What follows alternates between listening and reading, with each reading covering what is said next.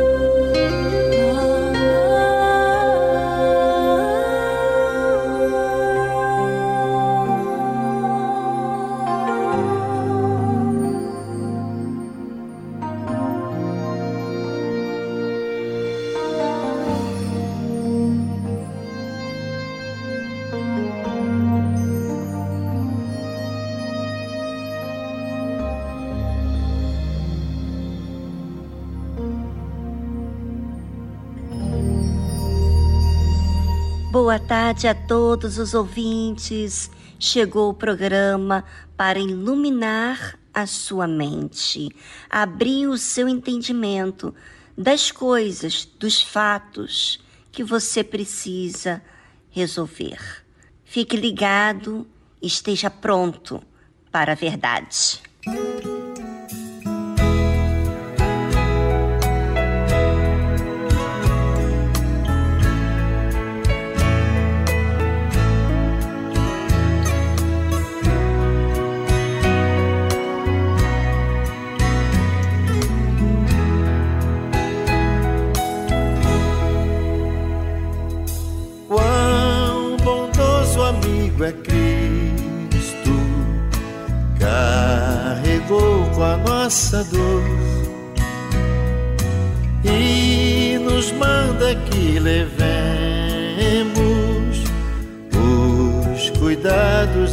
Senhor.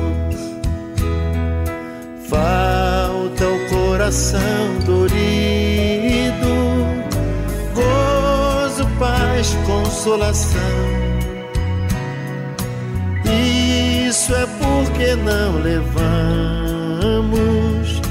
tudo a Deus em oração. Tu estás fraco e carregado cuidados e temor. Ah, Jesus, refúgio eterno, vai com fé teu mal expor teus amigos te desprezam. Conta-lhe isso em oração. E com seu amor tão terno, coração.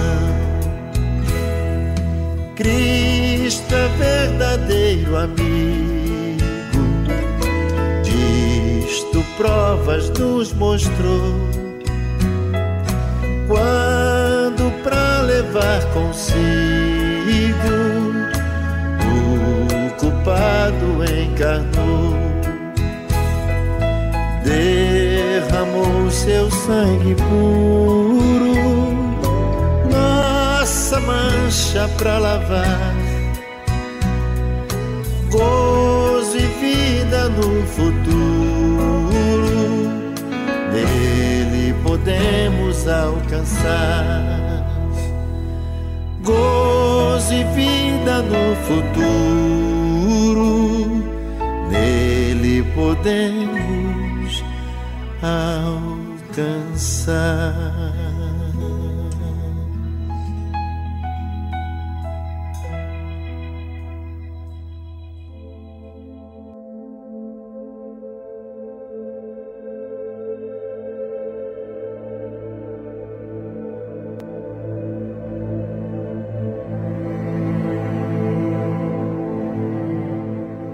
Que forma você enxerga Deus?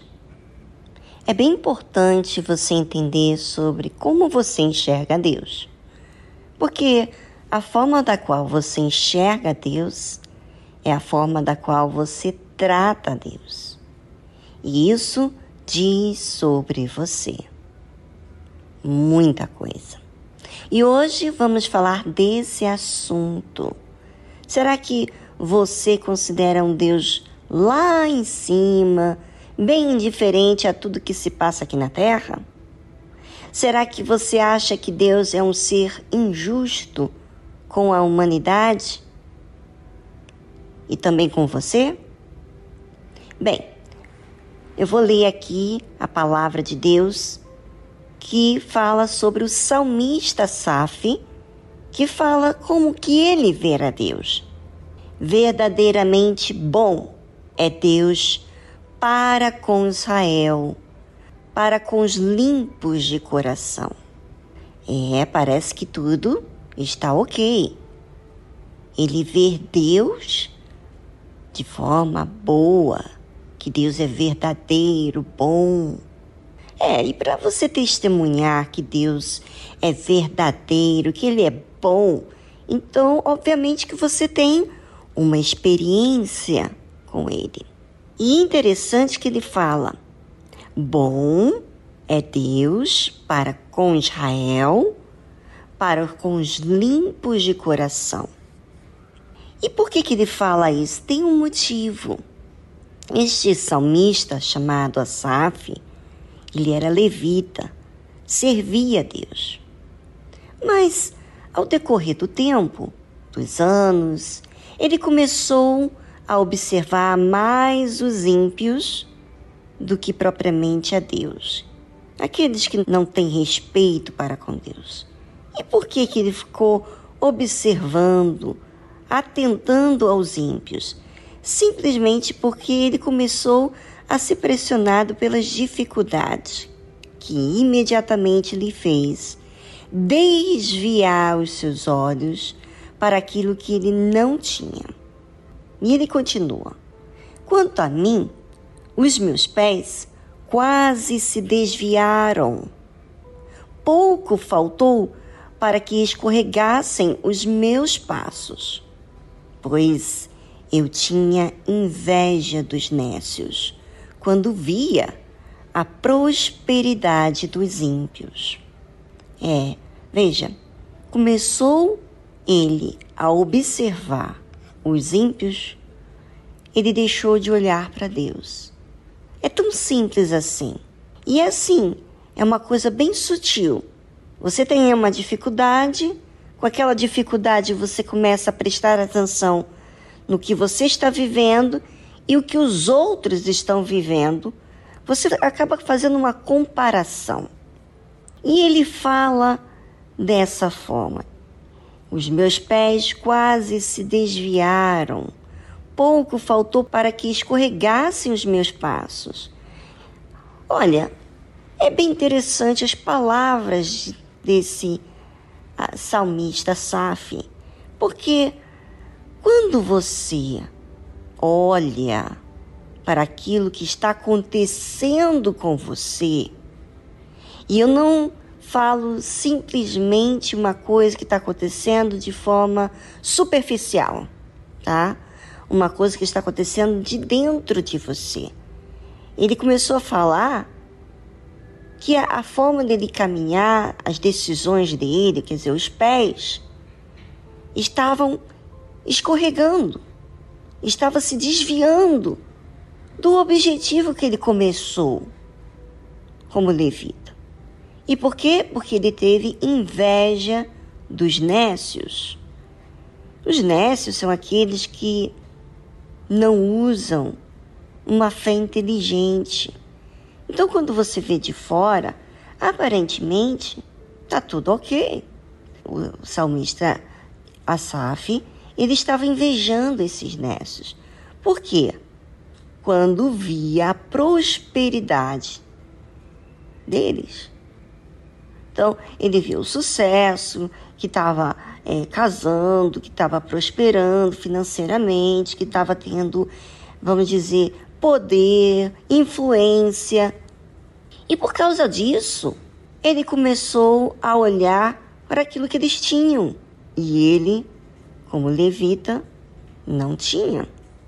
Sabe, ouvinte, você talvez esteja aí tão triste, tão abatido, tão angustiado, porque quando você olha para outras pessoas que alcançaram o bem, a prosperidade, você vê como o bem, olhando para a sua própria vida, você vê tantas dificuldades, tantas limitações, não é verdade? E você fica triste, tão triste mas tão triste, tão angustiado, que você começa a invejar. Você começa a desejar ter aquilo que o outro tem.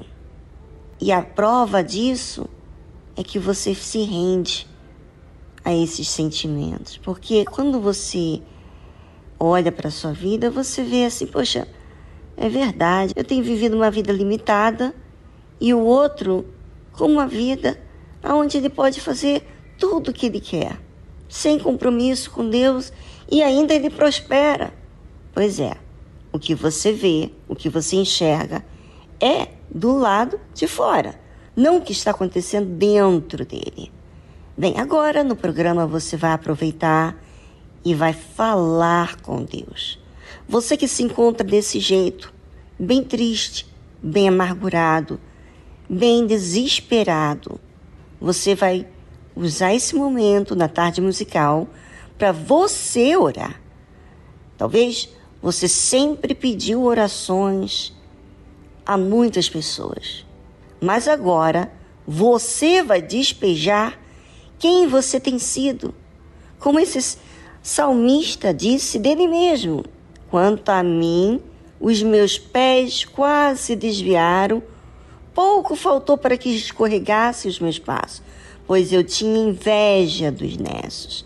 Para ele dizer isso para Deus, ele atentou para si mesmo.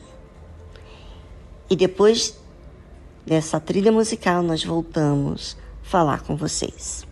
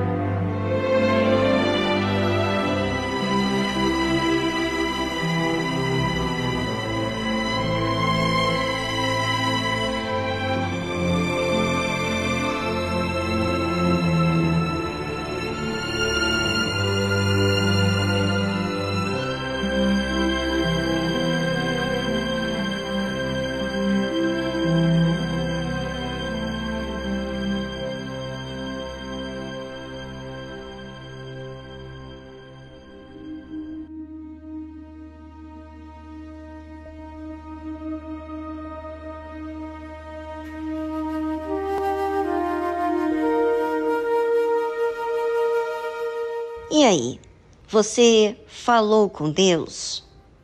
Tratou o que te oprimia? O que está causando a sua opressão? Você falou de forma transparente com Deus?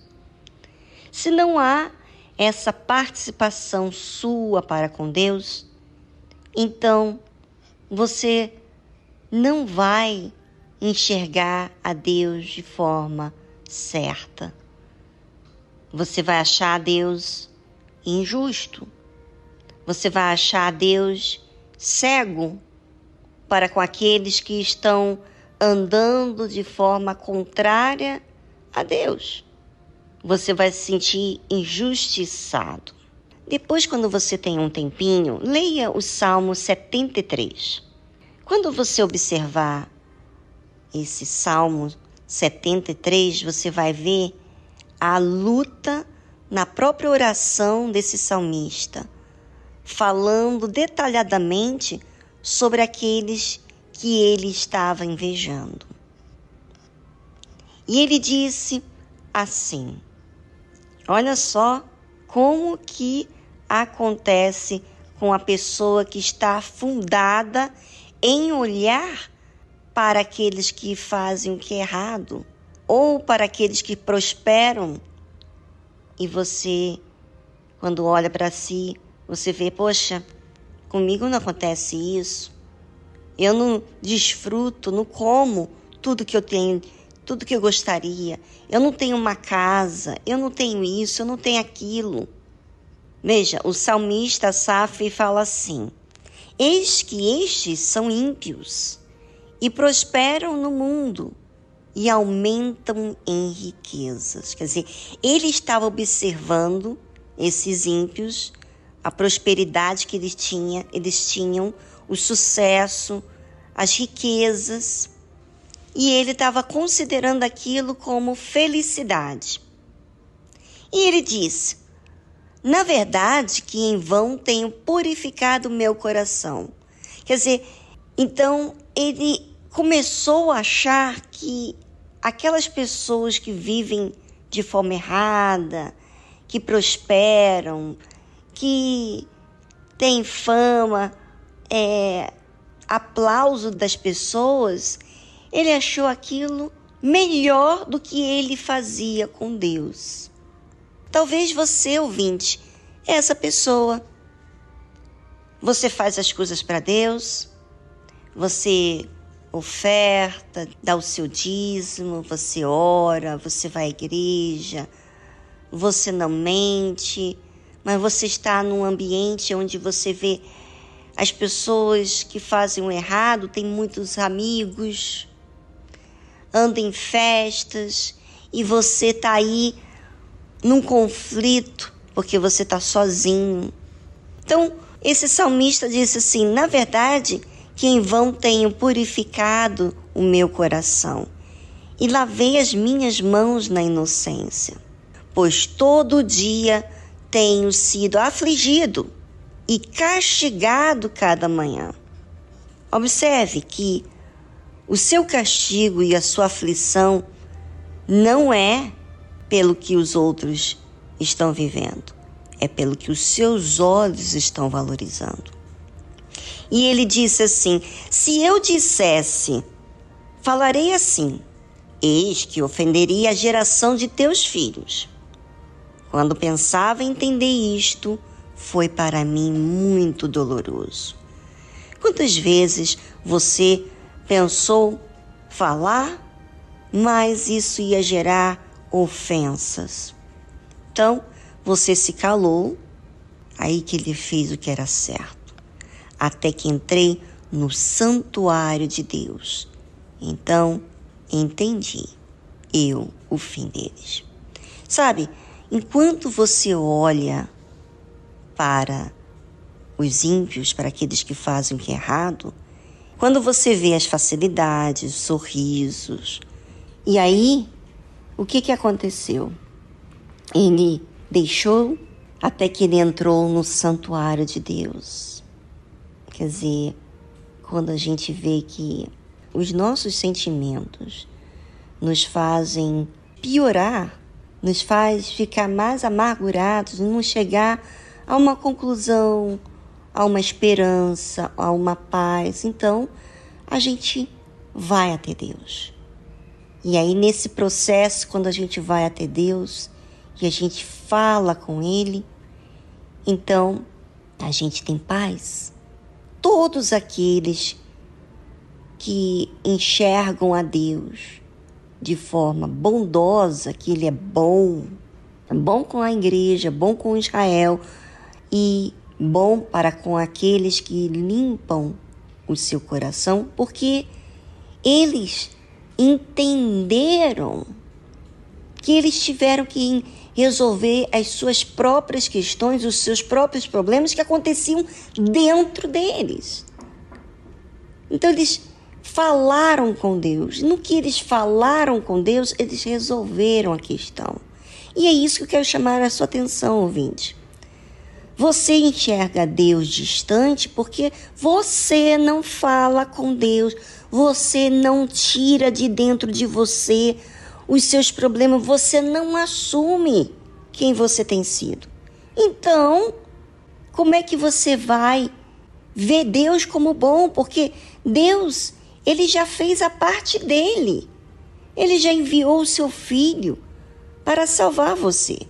Agora, você entendeu por que, que ele enviou o seu filho para salvar você? Era por justamente essa questão. O que acontece com você, com esses conflitos, com esses sentimentos, com essas dores, com essas tristezas, com essas dificuldades que você tem. Então, não fica relevando isso com o tempo, você tem que falar abertamente, fala em detalhe o que, que você tem vivido, o que, que acontece com você, mas chega a essa conclusão. No fim dessa oração, você tem que falar: Eu vou até o Senhor e eu já não quero mais carregar isso, porque isso não tem servido de nada. Quando você não quer mais a sua injustiça, então você vai ver Deus como bom, verdadeiramente bom para com você.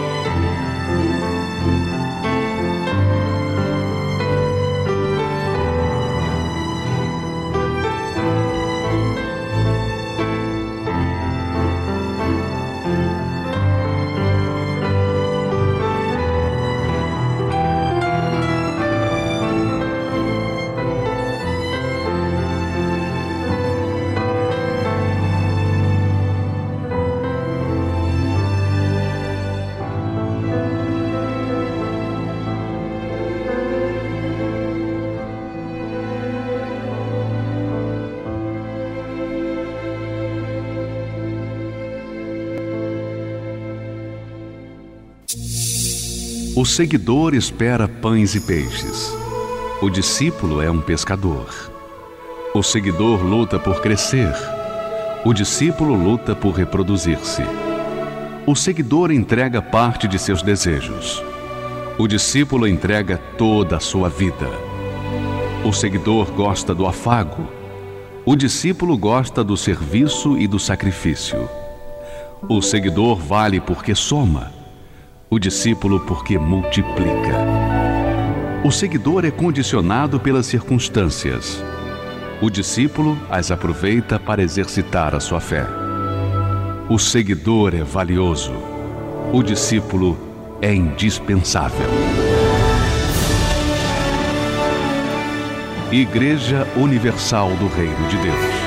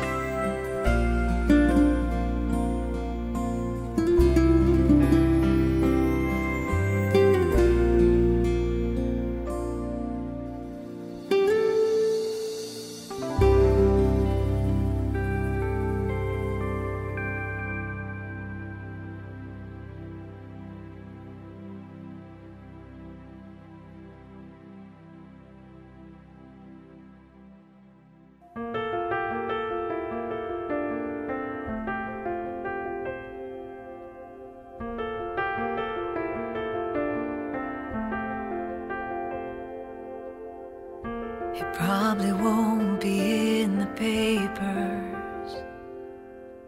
It won't be talked about in the morning news. And you and heaven might be the only ones who ever know all the good you do. You've never done it for the glory. You're not looking for fame. And you and I both know it's never gonna make you wealthy. But you give just the same. And at the end of the day, I can't help but wonder if you know you're a hero.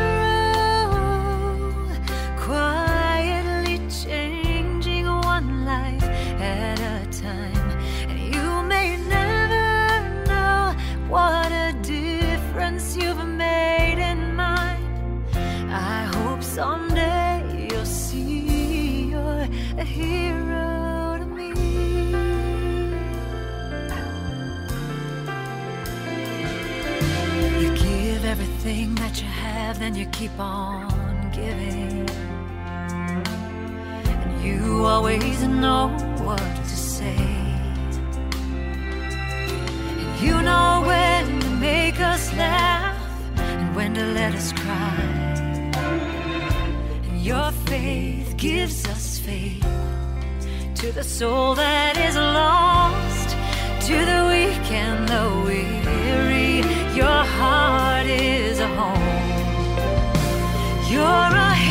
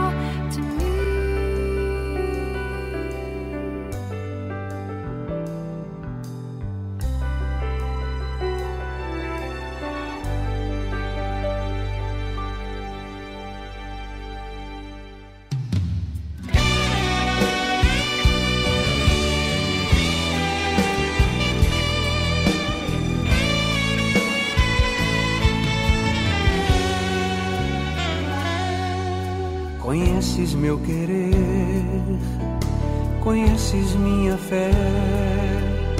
Conheces meu caminho e minha história. Do mundo me afastei e a vida te entreguei. E foi a melhor escolha que eu já fiz. Amigos eu perdi, deixei as ilusões disseram que eu não suportaria. E em meio à solidão, eu vi que a tua mão, no meio da aflição me conduzia.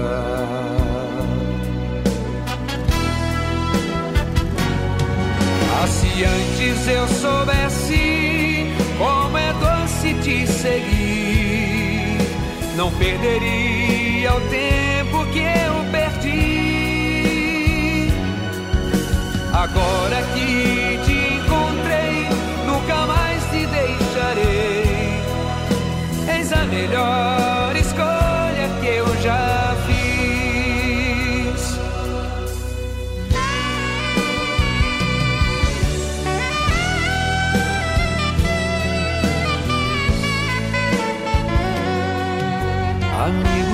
perdi, deixei as ilusões.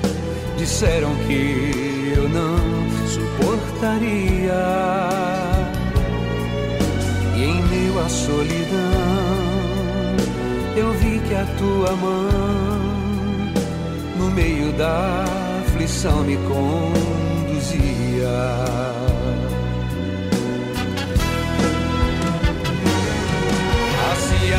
Antes eu soubesse como é doce te seguir, não perderia o tempo que eu perdi. Agora que te encontrei, nunca mais te deixarei. Eis a melhor escolha que eu já fiz. Ah, se antes eu soubesse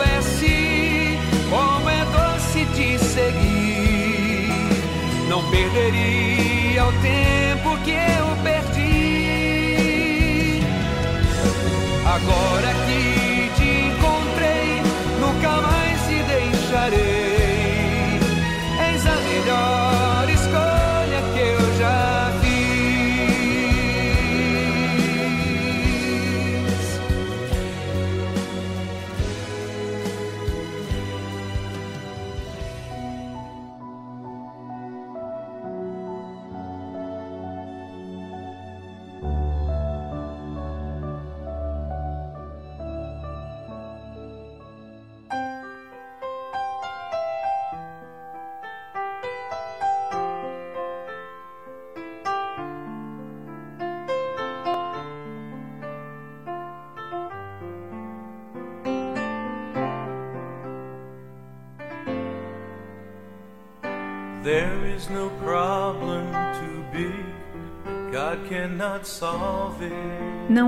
Problema tão grande que Deus não possa resolver.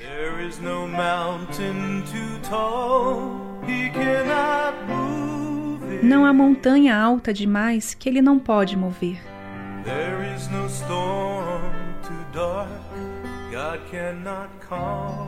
Não há tempestade tão escura que Deus não possa acalmar.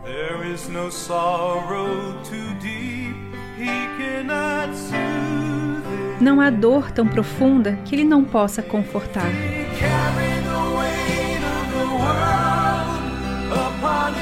Se Ele carregou todo o fardo desse mundo sobre seus ombros,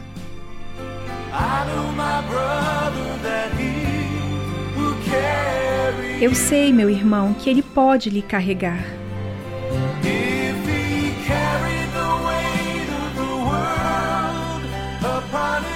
Se Ele carregou todo o fardo desse mundo sobre seus ombros,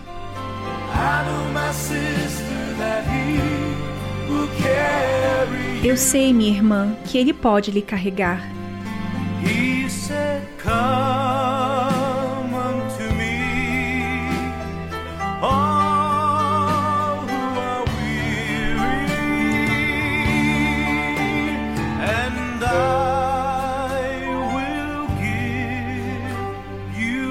Ele diz: Vinde a mim, todos os que estáis cansados, e eu vos aliviarei. There is no problem too big that God cannot solve it. Não há nenhum problema tão grande que Deus não possa resolver. There is no mountain too tall. Não há montanha alta demais que ele não pode mover.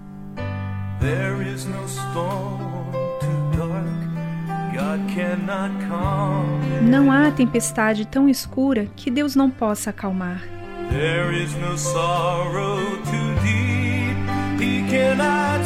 Não há dor tão profunda que Ele não possa confortar.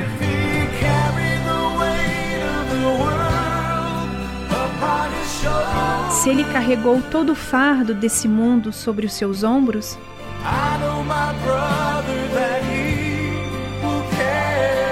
eu sei, meu irmão, que Ele pode lhe carregar.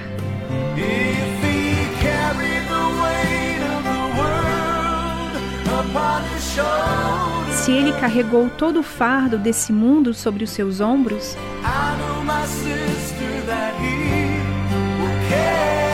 eu sei, minha irmã, que ele pode lhe carregar.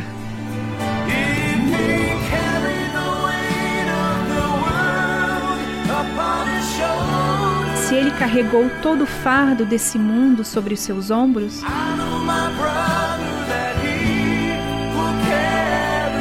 eu sei, meu irmão, que ele pode lhe carregar.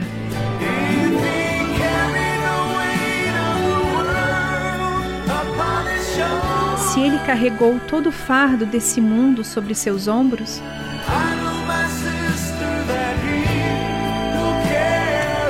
eu sei, minha irmã, que ele pode lhe carregar. Ele vai te carregar.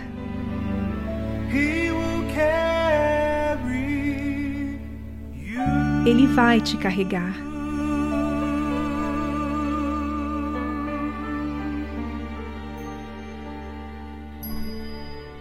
Você ouviu a tradução He Will Carry You, de Scott Wesley Brown.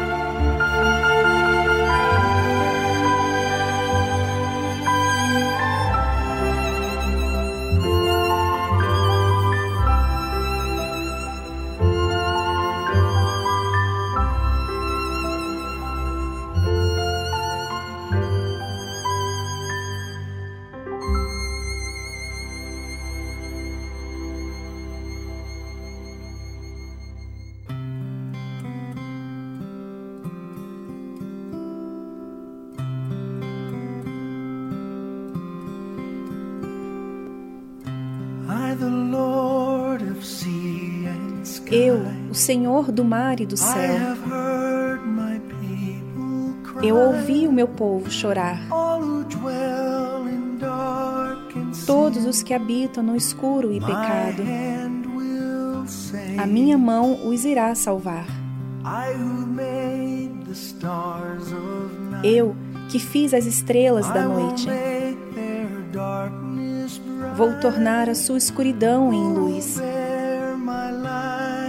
Quem levará a minha luz até eles? A quem devo enviar?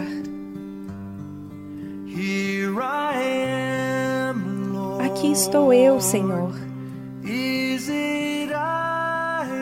Serei eu, Senhor.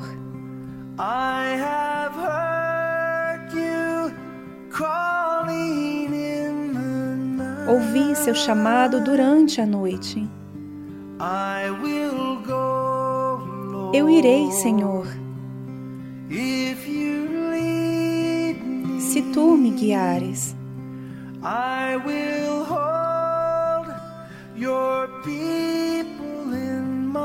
Eu vou manter o teu povo no meu coração.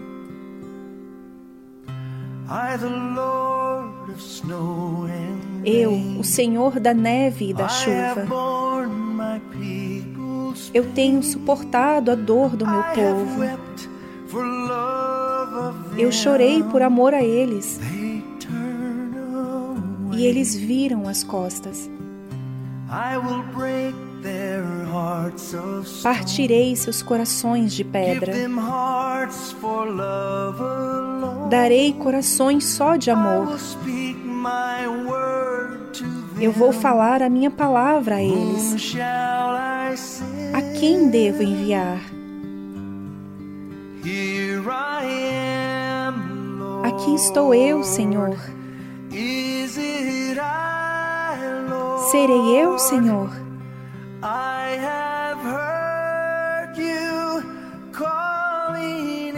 Ouvi seu chamado durante a noite. Eu irei, Senhor, se tu me guiares.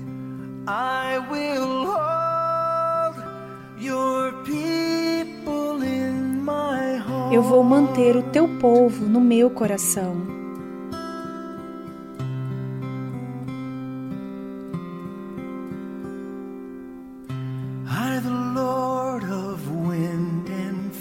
Eu, o Senhor do vento e das chamas, cuidarei dos pobres e coxos. Vou preparar um banquete para eles. A minha mão os irá salvar. O melhor pão irei fornecer, até os seus corações ficarem satisfeitos. Eu darei a minha vida a eles.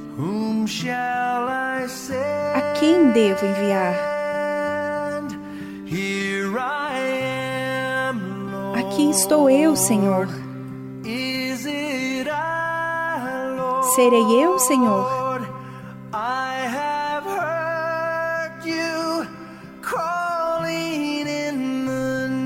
Ouvi seu chamado durante a noite. Eu irei, Senhor, se tu me guiares.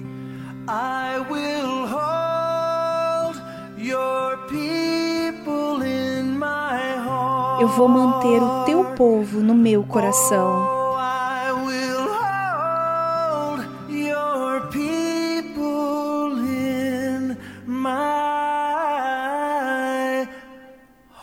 Eu vou manter o teu povo no meu coração.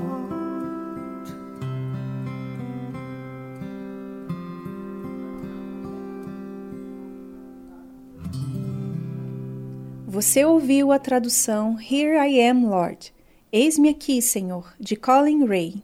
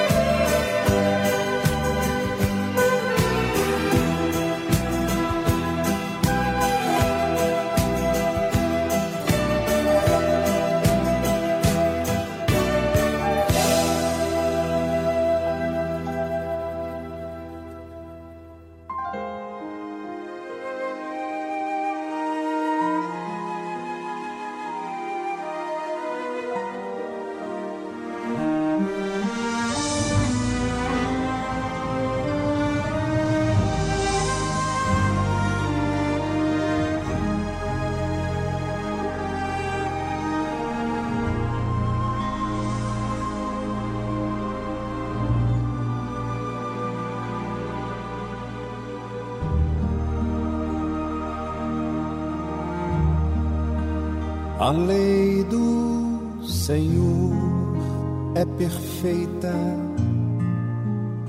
e restaura a alma.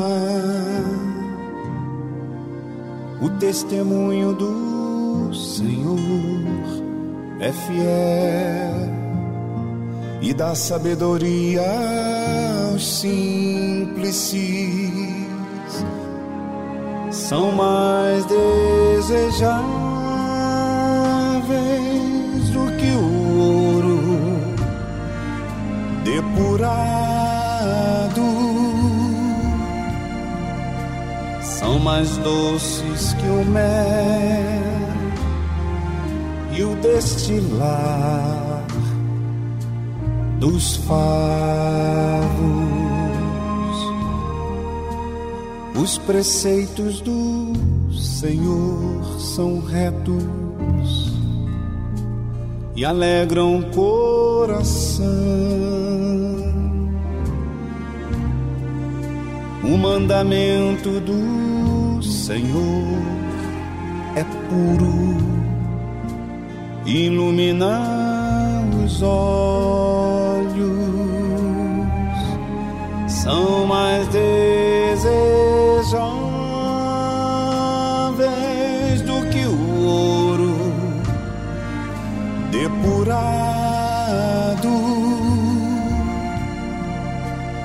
São mais doces que o mel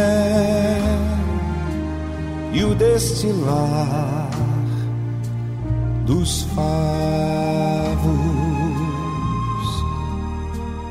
O temor do Senhor é límpido e permanece para sempre.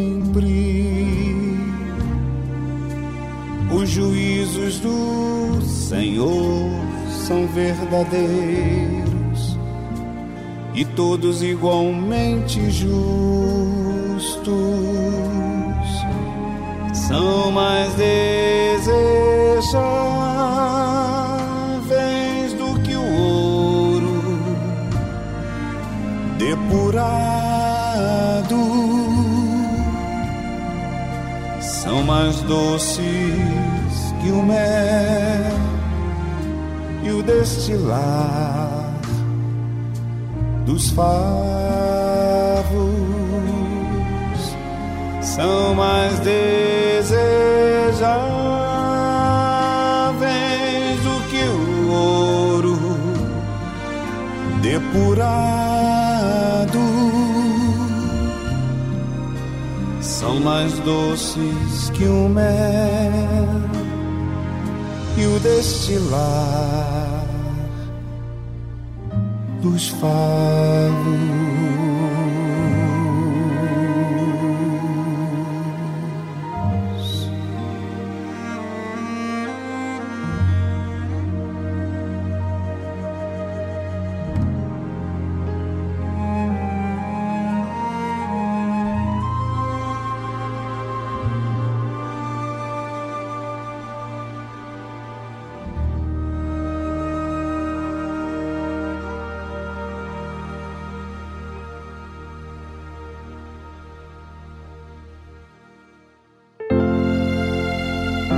Ouça na tarde musical um relato de fé e superação.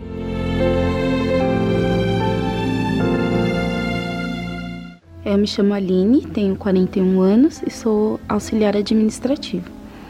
É, a origem dos meus problemas começou lá atrás, na minha infância, né, no meu lar, que era um lar, embora os meus pais tinham muito amor por nós, mas era um lar com muitas brigas.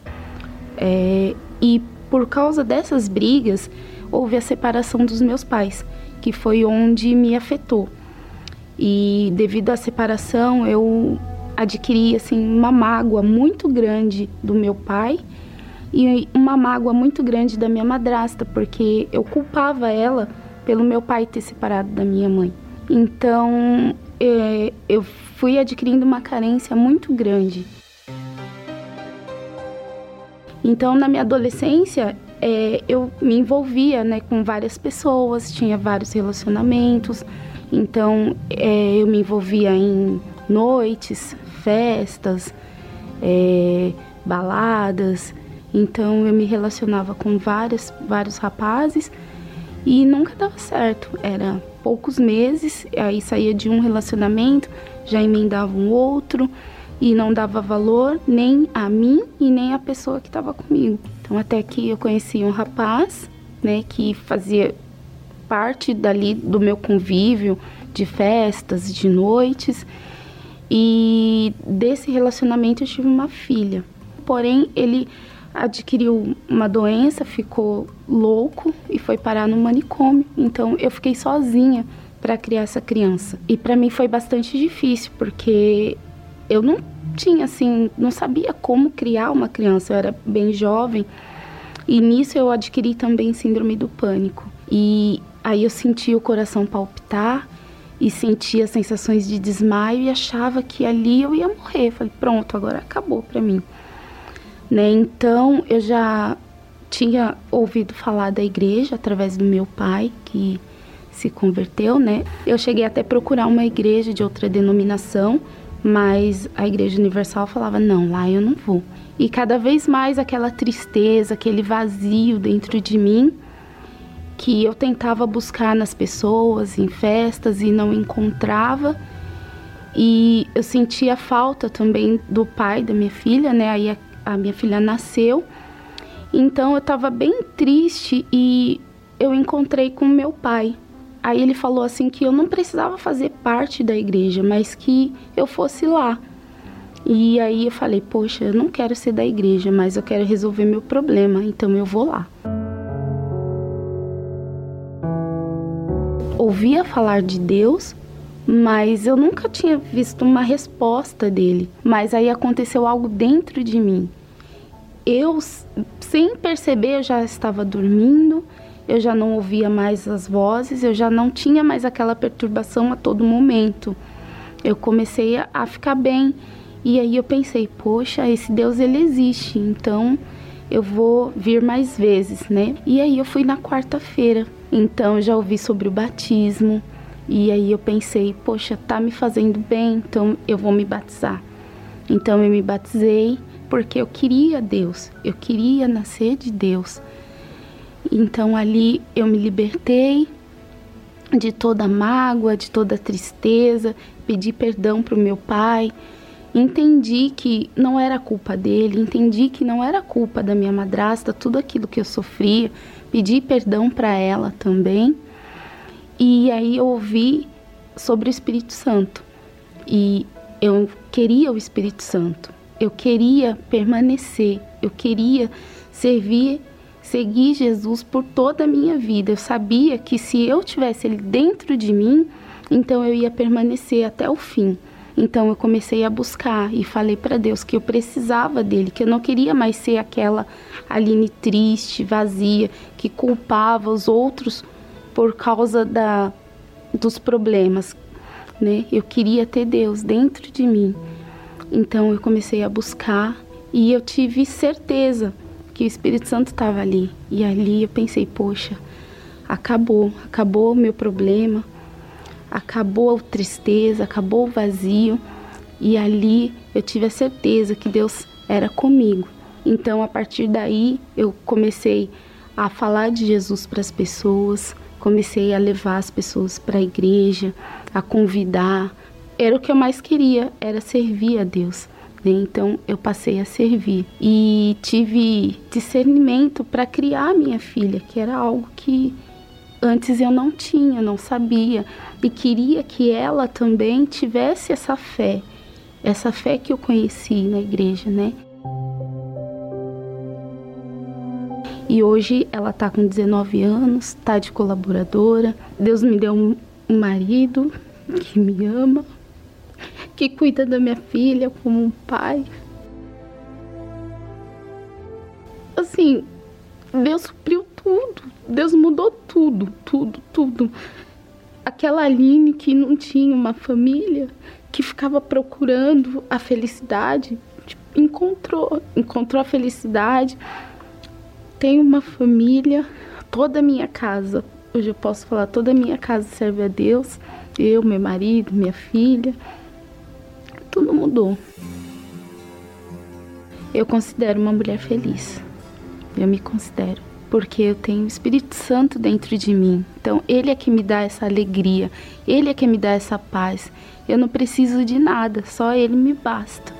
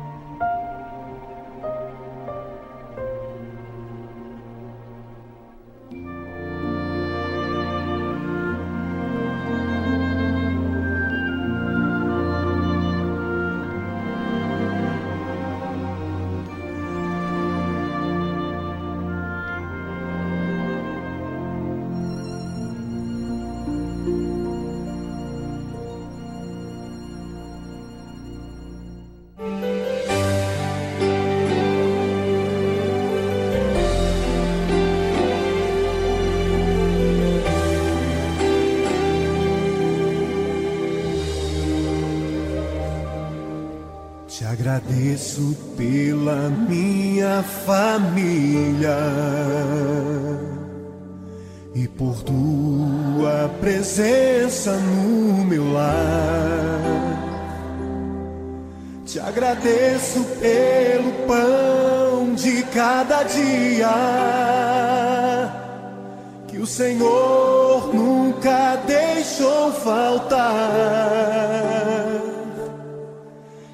agradeço pela nossa harmonia.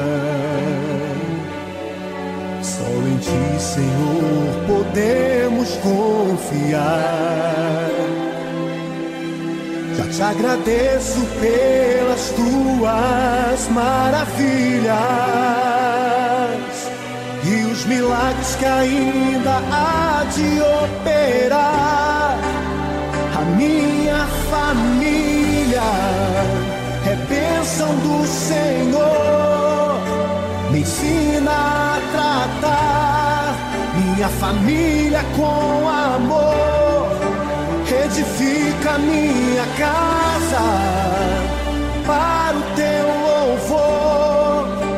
A minha família é um presente do Senhor.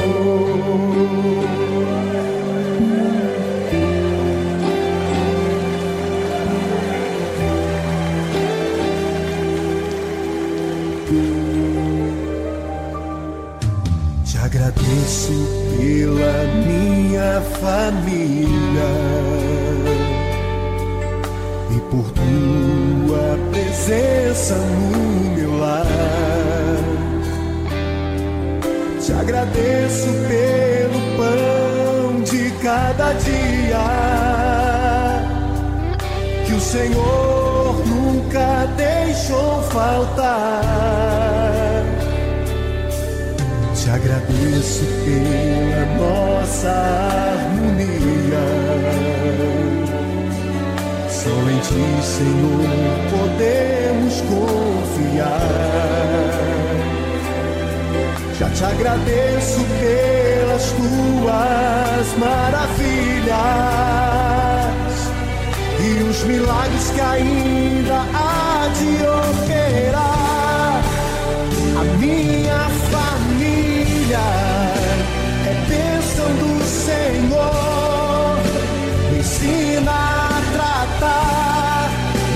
Família com amor. Edifica minha casa para o teu louvor. A minha família é um presente do Senhor.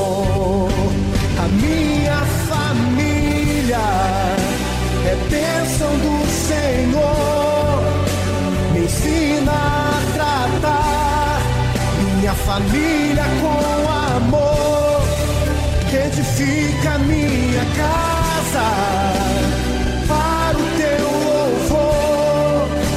A minha família é um presente do Senhor. A minha família é bênção do Senhor. A minha família é um presente do Senhor. A minha família é bênção do Senhor. Me ensina a tratar minha família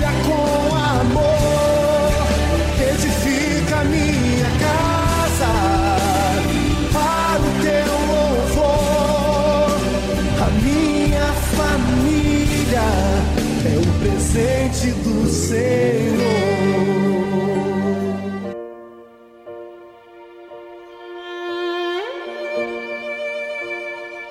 A consciência do dízimo parte do princípio de que tudo que na terra há foi criado por Deus. A natureza, os animais, a inteligência do homem, tudo criado com detalhes e perfeição.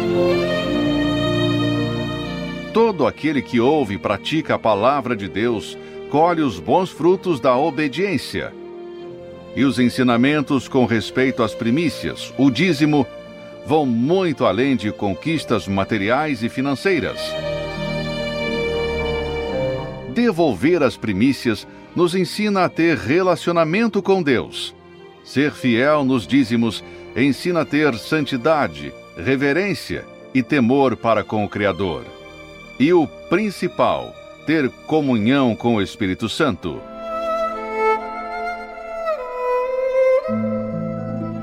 Prove, pratique, fundamente a sua vida na obediência da palavra de Deus e passe a colher os frutos de ser um dizimista.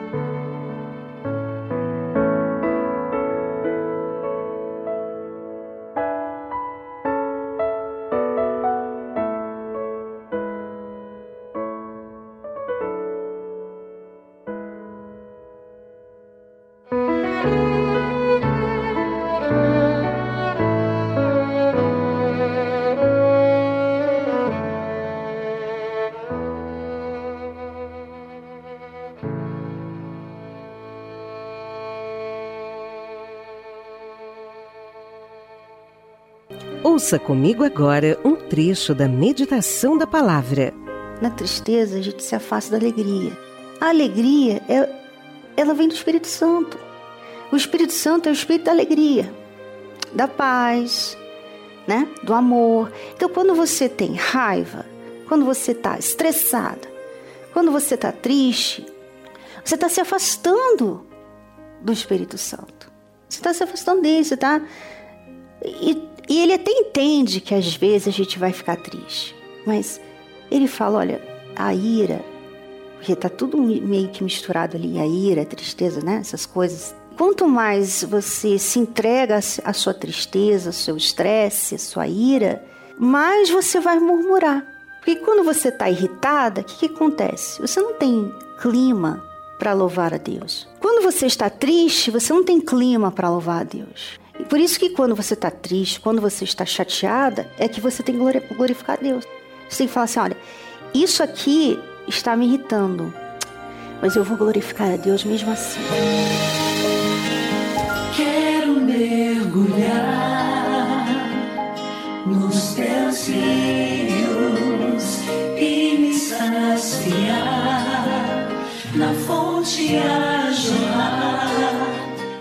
E você quer aproveitar mais para desenvolver seu relacionamento com Deus? Então, adquire Univer. É uma plataforma que tem vários conteúdos cristãos. Inclusive, nós temos lá a meditação da palavra de Deus em vídeo. Olha que bacana! Você adquire a Univer Vídeo e assista a meditação ao vivo de segunda-feira às 8 horas da manhã e também sexta-feira às 8 horas da manhã. E não é tão assim limitado como nós temos aqui na tarde musical, não. Essa meditação é feita assim com tempo. E é muito importante. Eu, por exemplo, tenho ganhado muito com essas meditações. Inclusive, tem vezes que Deus mexe comigo através dessa meditação. E eu gostaria de fazer esse convite a você. Não estou sendo paga para falar do Univer Vídeo, eu estou falando uma coisa que realmente eu desfruto. E eu quero que você desfrute também.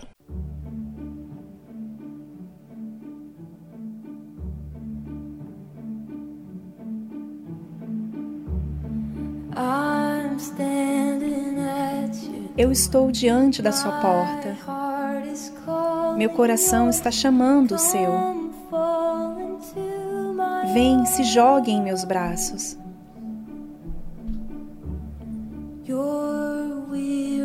Você já está cansado de tudo. Está correndo por muito tempo. Estou aqui para te trazer para casa. Sim, estou. Estou me aproximando. Eu vou te alcançar.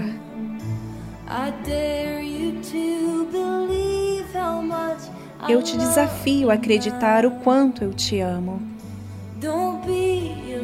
Não tenha medo. Eu sou a tua força.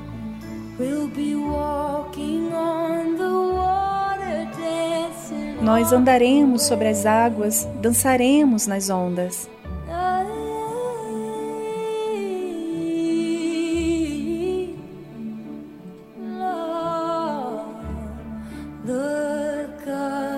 Olhe para cima e levante os seus olhos.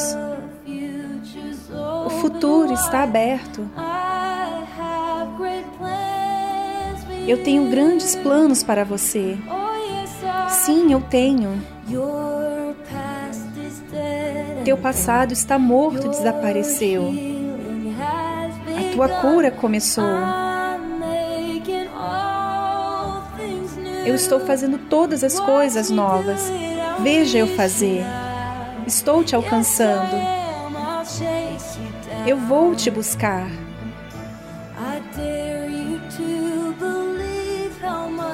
Eu te desafio a acreditar o quanto eu te amo agora. Não tenha medo. Eu sou a tua força.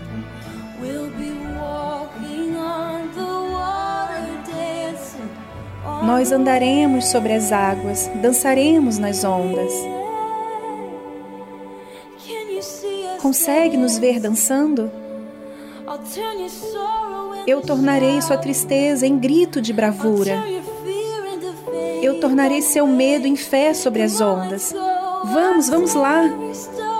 Eu coloquei cada estrela no lugar para que você lembrasse do meu nome.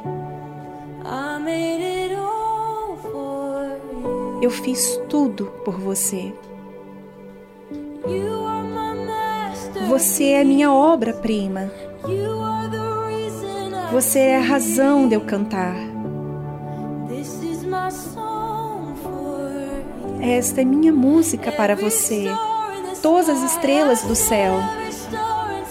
Eu coloquei cada estrela no lugar para que você lembrasse do meu nome.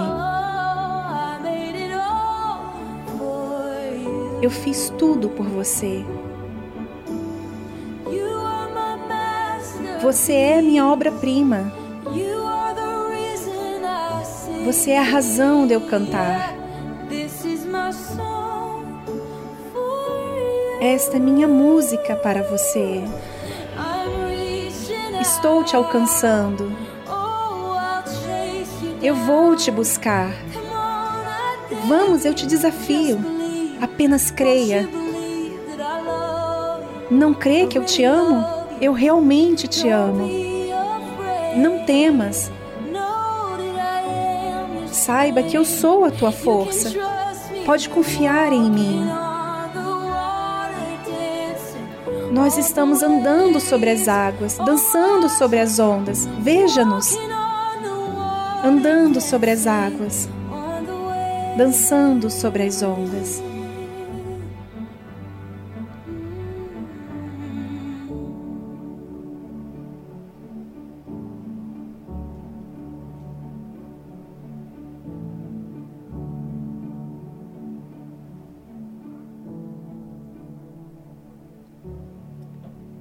Você ouviu a tradução Dancing on the Waves, Dançando sobre as Águas, de Bethel Music.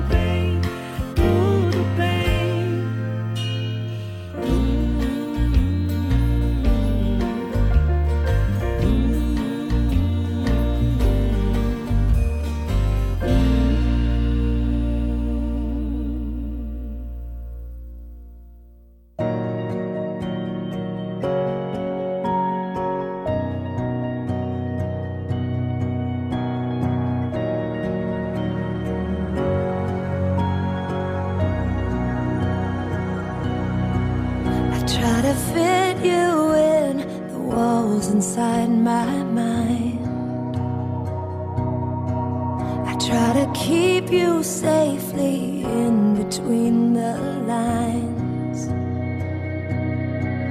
I try to put you in the box that I've designed.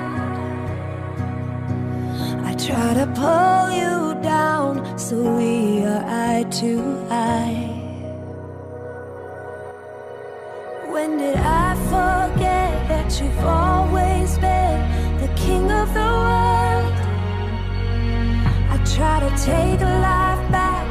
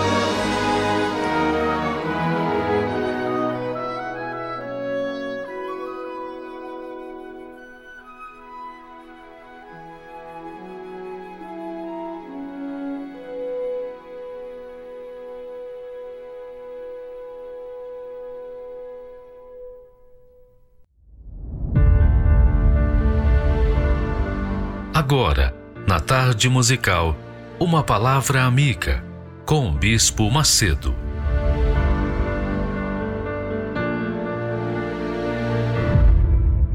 Olá, meus amigos. Deus abençoe a vocês. Eu queria que você atentasse, prestasse atenção. No caso de Abraão, quando nós falamos ontem, quando Deus falou para Abraão Deus escolheu Abraão e disse para ele: Eu sou o Deus, eu sou o Deus Todo-Poderoso, não existe outro Deus, só existe um só Deus, que é o Todo-Poderoso. E disse mais: anda na minha presença e sê perfeito. Por favor, presta muita atenção. Pensa comigo, só pensar um pouquinho, porque isso pode mudar a sua vida. Pensamento de Deus muda a vida de qualquer pessoa que pensa como ele, que se sujeita, que sujeita os seus pensamentos ao pensamento dele. Sabe? Aí Deus fala assim, em seguida: E porei a minha aliança entre mim e ti, e te multiplicarei grandissimamente. Isso é muito forte. Deus falou para Abraão: anda na minha presença e ser perfeito. E porei a minha aliança entre mim e ti, e te multiplicarei grandissimamente. Aí eu estava perguntando, eu vinha me perguntando há muito tempo, poxa meu Deus, por que, que o senhor falou grandissimamente? Por que o senhor falou grandissimamente? Porque quando o senhor fez os céus e a terra, no final o senhor tinha feito coisas extraordinariamente grandes, magnificamente grandes. Não há palavras para exprimir a grandeza das tuas obras. E o Senhor disse que tudo era bom. O Senhor fez os céus, a terra e viu que era bom. Fez o sol, as estrelas, que era bom. Fez os animais, fez tudo e era bom. Mas aqui o Senhor diz para Abraão: Te multiplicarei grandissimamente. Eu lembro que Jesus também, quando foi abordado por alguém, disse: Bom mestre. E Jesus logo consertou e disse: Um só é bom, que é Deus. Só Ele é bom. Aqui, entre nós, se nós estivéssemos falando de Jesus com Ele, nós diríamos assim: Oh, maravilhoso mestre, não é? O Senhor é grandiosíssimo, o Senhor é misericordiosíssimo. A gente sempre iria apelar o superlativo. Superlativo é você colocar força naquela palavra que você elogia a pessoa. Por exemplo, você que já foi elogiada. Ninguém chega para você. Normalmente não se fala hoje em dia, ah, você é bonita. Não. As pessoas falam, hum, você é linda, lindíssima. Não é assim?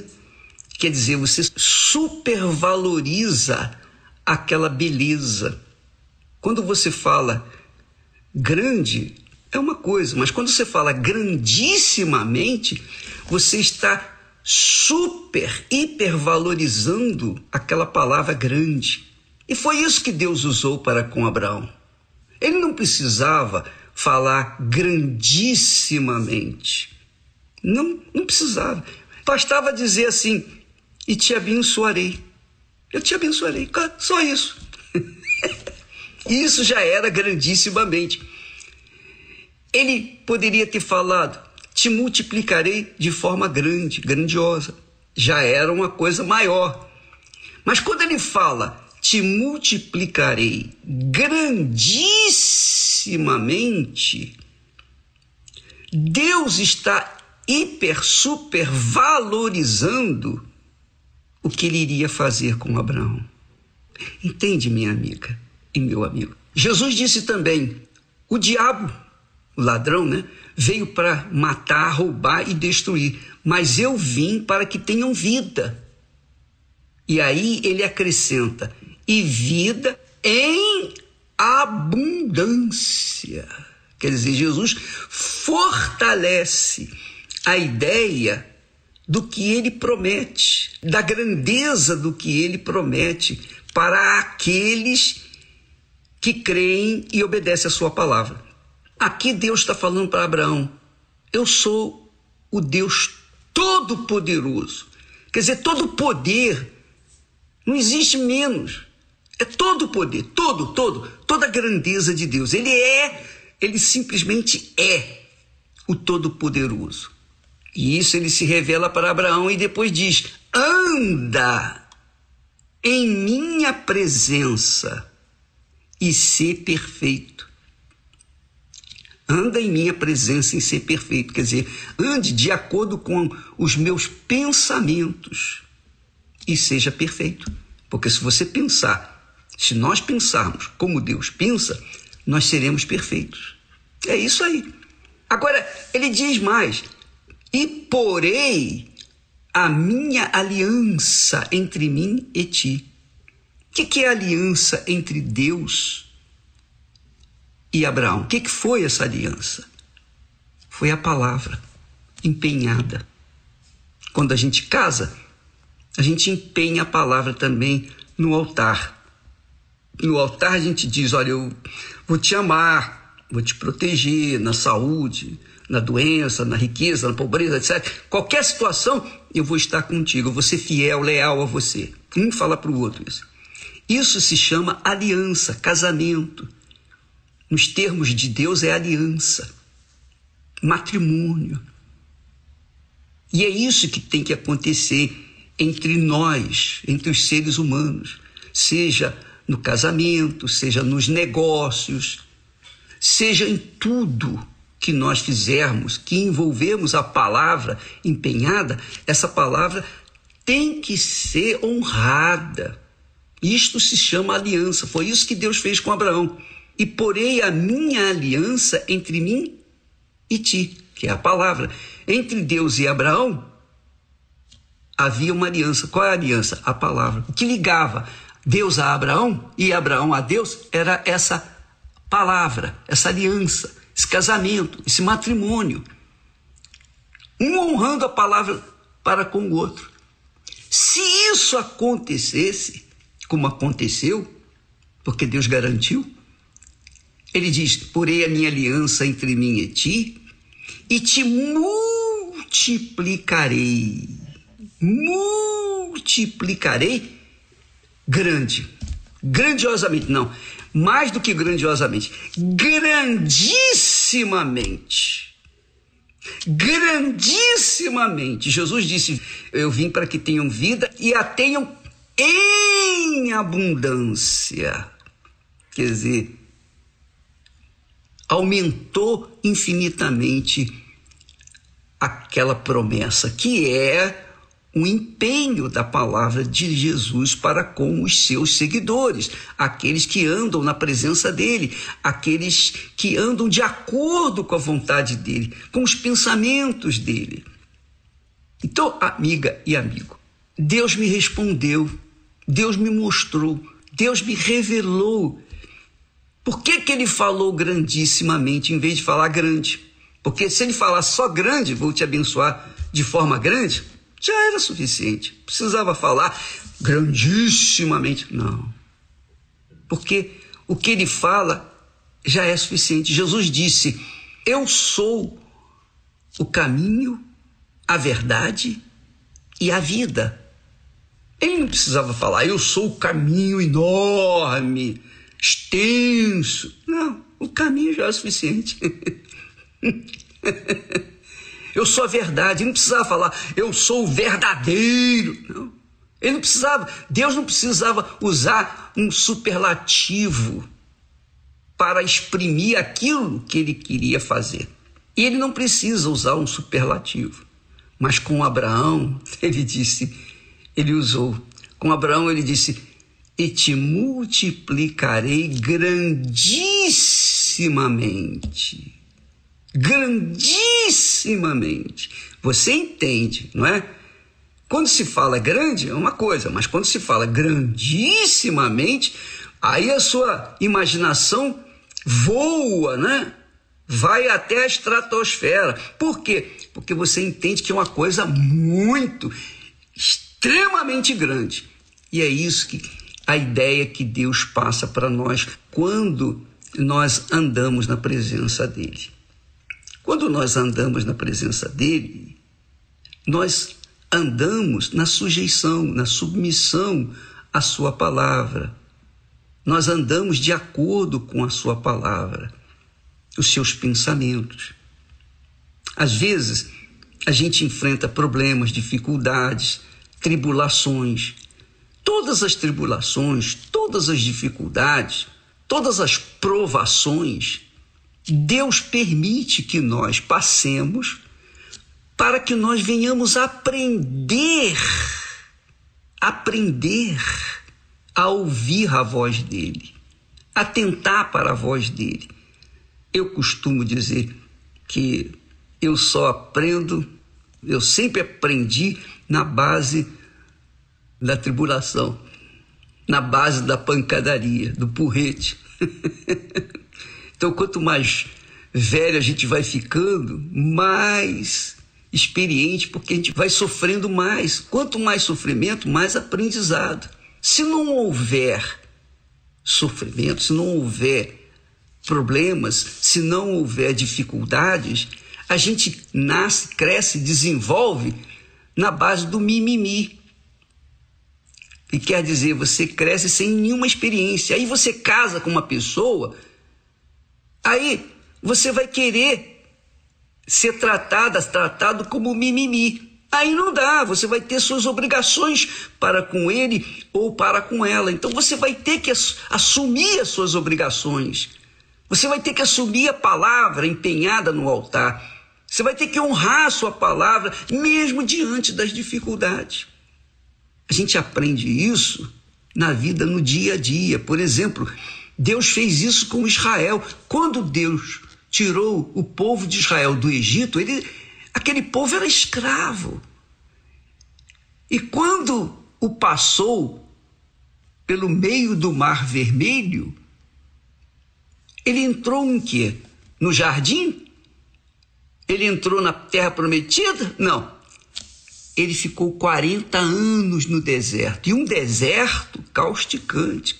Um deserto com, com dificuldades. Mas Deus era com ele, isso é que era importante. Deus queria que aquele povo vivesse na dependência dele. Isso se chama fé. Fé em quê? Naquilo que Deus havia prometido multiplicarei grandissimamente, grandissimamente, te abençoarei. Então a gente tem que viver, quando a gente vive na fé, pela fé, e de fé em fé, a gente vive na dependência, dia após dia e após dia, daquilo que Deus prometeu, do empenho da Sua palavra, da aliança, do casamento, do matrimônio que Ele fez conosco que ele fez com Abraão. Olha, anda na minha presença e te multiplicarei. Antes ele falou, e porei a minha aliança entre mim e ti. A aliança aí não é aliança que a gente carrega no dedo, não é ouro, é a palavra de Deus, a promessa de Deus. A palavra de Deus é a promessa de Deus, a promessa dele. Então, quando a gente anda na fé, a gente anda crendo nessa promessa, independentemente dos problemas, das circunstâncias, das dificuldades que nós enfrentamos no dia a dia. Você está passando por problemas, dificuldades? Todos passamos por problemas e dificuldades. Você pensa que Esté e eu vivemos na, passando no tapete vermelho, no mar de rosas? Num jardim florido, cheiroso? Não, minha amiga, meu amigo. Todos nós temos problemas. Todos nós temos os nossos momentos difíceis, de dor, de sofrimento, de deserto. Mas também a gente sabe, porque a gente já passou por muitos desertos, a gente sabe que mais um, menos um não vai fazer diferença, porque os desertos anteriores nos fazem ter experiências. E aí a gente fica mais firme. A gente não é mais como criança. Não, a gente sabe que o, o deserto de hoje anuncia a prometida terra amanhã. A gente sabe que as pedras de hoje vai nos conduzir ao jardim da bênção. Então, Deus falou para Abraão: Porei a minha aliança entre mim e ti. Deus prometeu. Casamento, palavra. Então, a palavra de Deus era a aliança que Abraão carregava consigo aliança de Deus dentro do seu cérebro, da sua inteligência, da sua razão. Não, Deus é comigo. Se ele sentisse, se ele ficasse olhando, pensando de acordo com o seu coração, ele iria se desesperar. Porque o coração só quer sentir. Mas ele andava de acordo com aquilo que Deus prometeu, tinha prometido. Então ele aguardava o cumprimento dessa palavra. Ele esperava, ele contava. O Senhor me abençoou. O Senhor disse que haveria, que faria aliança comigo. A promessa é a aliança e que haveria de me multiplicar grandissimamente.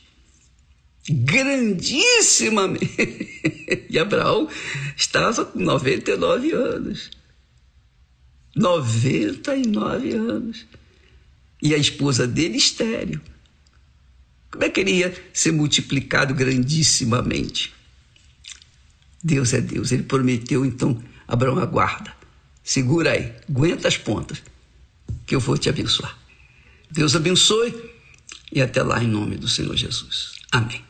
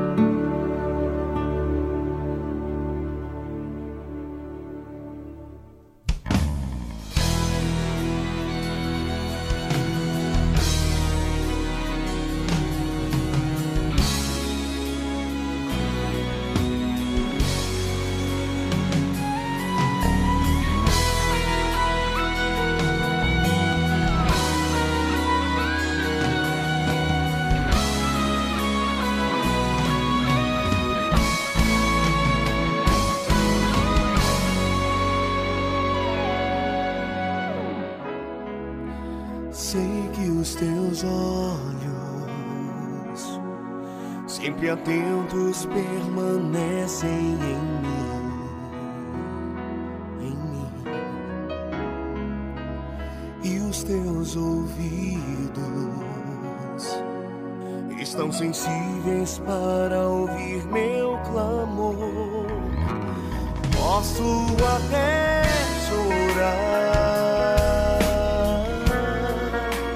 mas a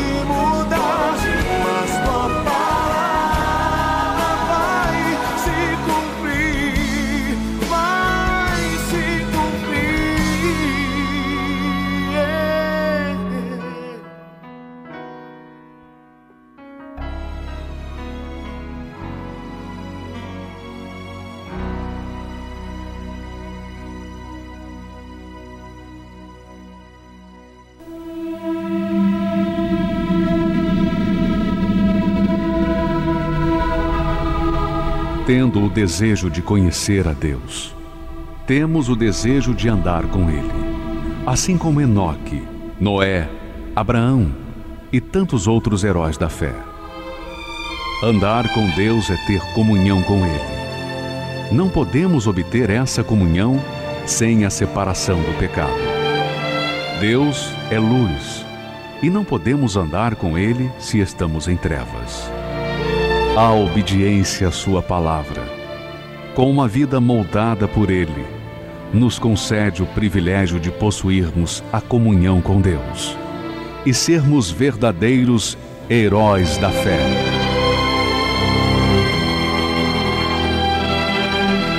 Se você tiver comunhão com Deus hoje e todos os dias de sua vida, poderá desfrutar da promessa para os vencedores. Tens, contudo, em Sardes, umas poucas pessoas que não contaminaram as suas vestiduras, e andarão de branco junto comigo, pois são dignas. Igreja Universal do Reino de Deus.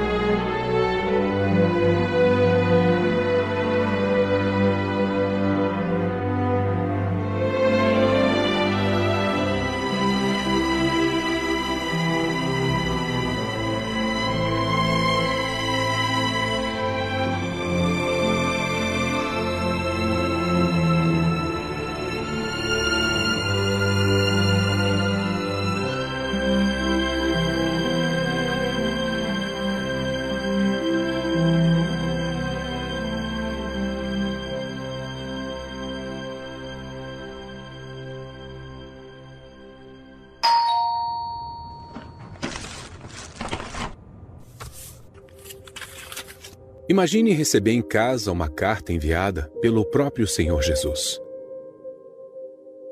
Certamente você se sentiria surpreso e honrado. Só que ao abrir, se depara com as seguintes palavras: Conheço você, a sua dedicação, tudo o que você faz. Porém, tenho algo contra ti. O quão duro seria ouvir essas palavras do próprio Deus. Mas saiba que essa carta existe. E essas palavras foram endereçadas a um povo que abandonou a coisa mais importante para Deus em nós: o primeiro amor. Escreve ao anjo da igreja de Éfeso: Conheço as tuas obras e o teu trabalho, e a tua paciência e que não pode suportar os maus. E sofreste, e tens perseverança, e trabalhaste pelo meu nome, e não te cansaste. Tenho, porém, contra ti que deixaste o teu primeiro amor. Com certeza, os cristãos de Éfeso ficaram atônitos com essa repreensão. Afinal, tinham um grande zelo, disciplina e não se cansavam de trabalhar pelo Evangelho. Aparentemente eram irrepreensíveis no seu proceder. O que poderia estar errado? Esta igreja começou bem. O próprio apóstolo Paulo elogiou a fé deles e o amor que tinham pelos santos. Mas com o passar dos anos, sem perceber aquela comunhão e intimidade com Deus, foram substituídas apenas por trabalhos e serviços. A queda deles se deu no momento que se preocuparam somente em fazer, E se esqueceram que para Deus o mais importante é ser. O retrato de Éfeso está estampado na vida de muitos nos dias atuais. Frequentam uma igreja, dão dízimos e ofertas, são pessoas corretas e até dedicadas no trabalho da obra de Deus, mas não conseguem perceber que o seu relacionamento com o Altíssimo está frio. Não é mais como no princípio, quando abraçaram a palavra. Não há mais temor, nem bons olhos. O que antes era um prazer se tornou um fardo. Tudo hoje não passa de costumes e religiosidade. Estão vivendo no piloto automático. Isso porque o primeiro amor foi substituído por um outro amor que conheceram. Quantos que estão trocando o altar pelo ouro? A riqueza eterna da salvação por alguns minutos de prazer. Não é à toa que muitos que pareciam estar de pé hoje estão assim, apagados. De que vale tantos feitos e no final perder a alma? Meras obras jamais serão suficientes para se manter aceso. É preciso conservar a chama do primeiro amor viva até a morte. Na mesma carta do Senhor Jesus que expõe a ferida, também oferece o remédio para a sua cura. Lembra-te, pois, de onde caíste, arrepende-te e volta à prática das primeiras obras. Lembra de como você buscava o Espírito Santo? Das madrugadas acordado, desejando a sua presença? Lembra do prazer de ganhar almas? Do refrigério que você encontrava na palavra de Deus? Lembra do quanto você investia na sua alma?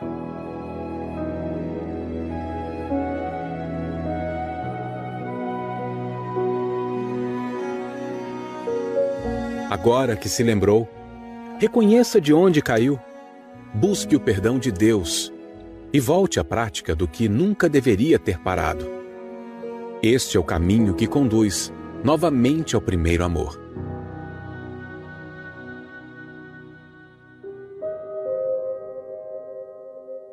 Antiga cidade de Éfeso, atualmente.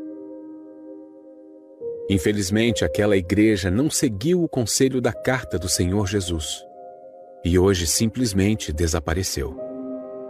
E o que se vê são apenas ruínas. Nada mais lembra o lugar que um dia viveu o primeiro amor. Não permita que a sua alma chegue a esse ponto.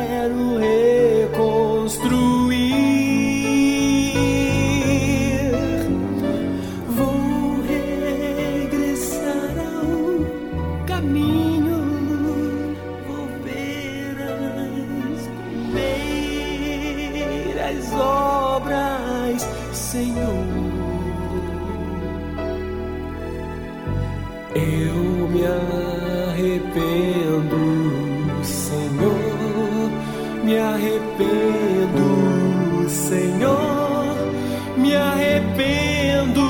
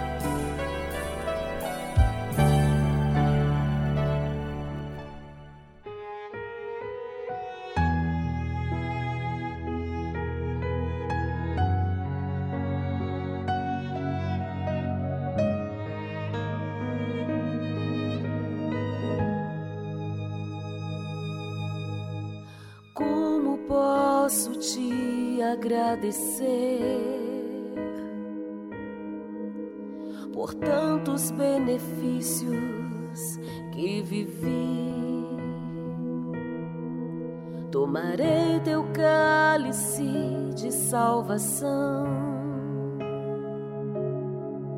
e darei a outros o que recebi. Glorificarei teu nome, ó Deus. Farei tua vontade, pois o Senhor me escolheu. Serei sempre uma fonte a jorrar. Eu te exaltarei enquanto eu respirar. Aleluia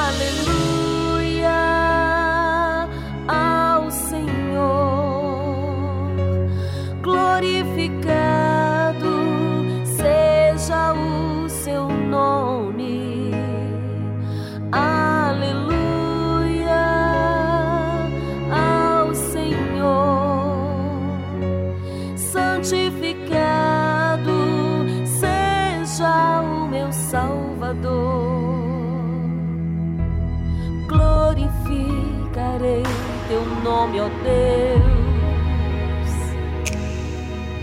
Farei tua vontade, pois o Senhor me escolheu. Serei sempre uma fonte a jorrar. Eu te exaltarei enquanto eu respirar.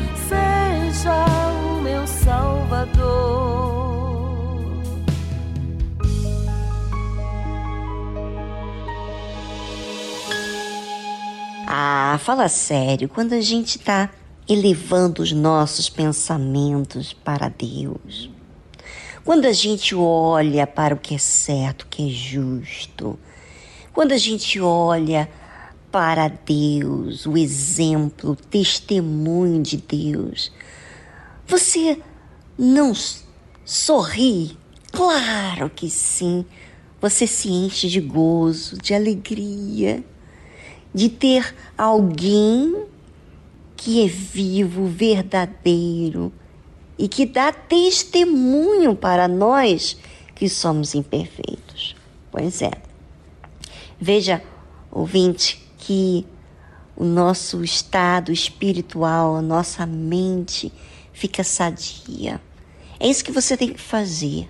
Buscar as coisas que fazem bem na sua mente. E isso se faz quando nós meditamos na palavra de Deus, quando falamos de Deus.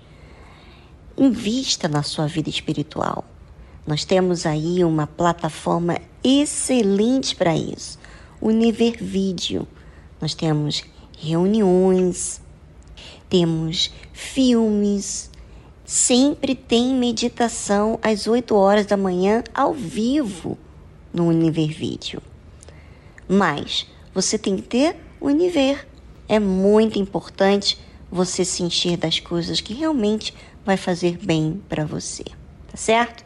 Bem, ficamos por aqui, ouvinte.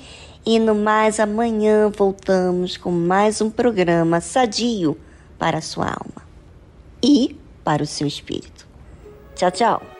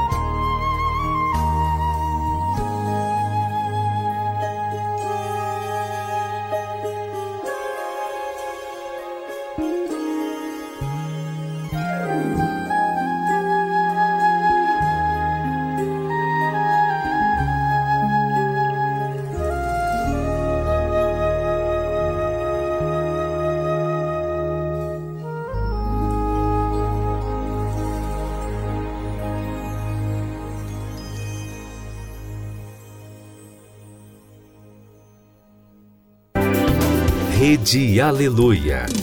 Família, força e fé.